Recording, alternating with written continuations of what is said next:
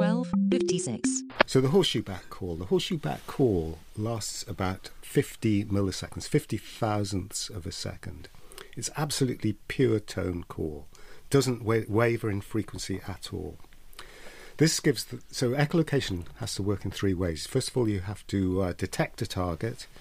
You have to then localize the target, and then you uh, can classify the target. These long, long calls are very, very good um, at detecting targets. They're also very good at classifying targets. So, something like a mosquito might be fly, flapping its wings at, say, f- several hundred times per second. A beetle might be flapping its wings perhaps four times a second. So, from the little acoustic glints, as we call them, that come back during these long calls, these bats can tell a mosquito from a beetle. They can classify uh, prey types and they can choose their dinner accordingly. Uh, that's very, very smart. Not only do they have these ability, this ability to classify targets, they also put little sweeps at the end of the call, and this allows them to localize targets as well. They also do something remarkable called Doppler shift compensation. So these very long constant frequency calls are very susceptible to Doppler shifts. So the classic example of Doppler shifts is when you're standing on a road in central London and an ambulance comes towards you, um, the sound waves get compressed. The frequency goes up. As the ambulance moves away, the sound waves stretch out and the frequency goes down. These long calls are very, very susceptible to Doppler shifts. So, what the horseshoe bats are doing is they lower the frequency of the call from call to call in relation to the speed that they're flying. So, they're compensating for the Doppler shifts incurred by their flight speed. This means that the call they send out and the echo that they receive are on different frequencies.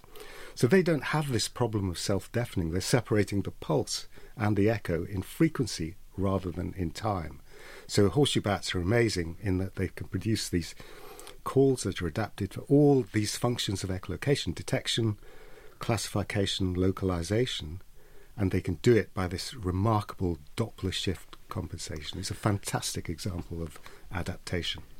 Uli, a road converted into an airstrip in Biafra, became the busiest nighttime airport on the continent, landing up to 40 flights and 500 tons of supplies a night. At least initially, Gowon and the Nigerians turned a blind eye to the relief, and a gap had opened in the federal blockade, as Onyekachi, then eight, remembers. Some food stuff was delivered. And I remember that because one day my father went and he collected all the stuff mainly for the camp next door, the refugee camp. But he also brought back a food parcel or a parcel from my mum, who was in London. and it had got through. We opened the parcel, there was stuff in it, there were, and the one thing that we, I mean, God, it's just every time I smell Pears soap, it just takes me back. There was a bar of Pears soap in there, and the perfume was like the most wonderful thing in the world.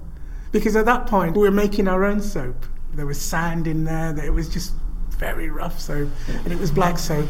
And then this stuff comes in, and it was, you know, that translucent kind of golden Pears soap, and, and then it just smelled heavenly. When the new girl took maternity leave, we all said, get Sue back. Oh, whatever happened to my old typewriter? We got rid of it years ago. Coffee? Yes, thanks. There's something in my voice on the phone that attracts people. I can get on that phone, and I'm not bragging, but I can get anything I want. And I don't know how to do it.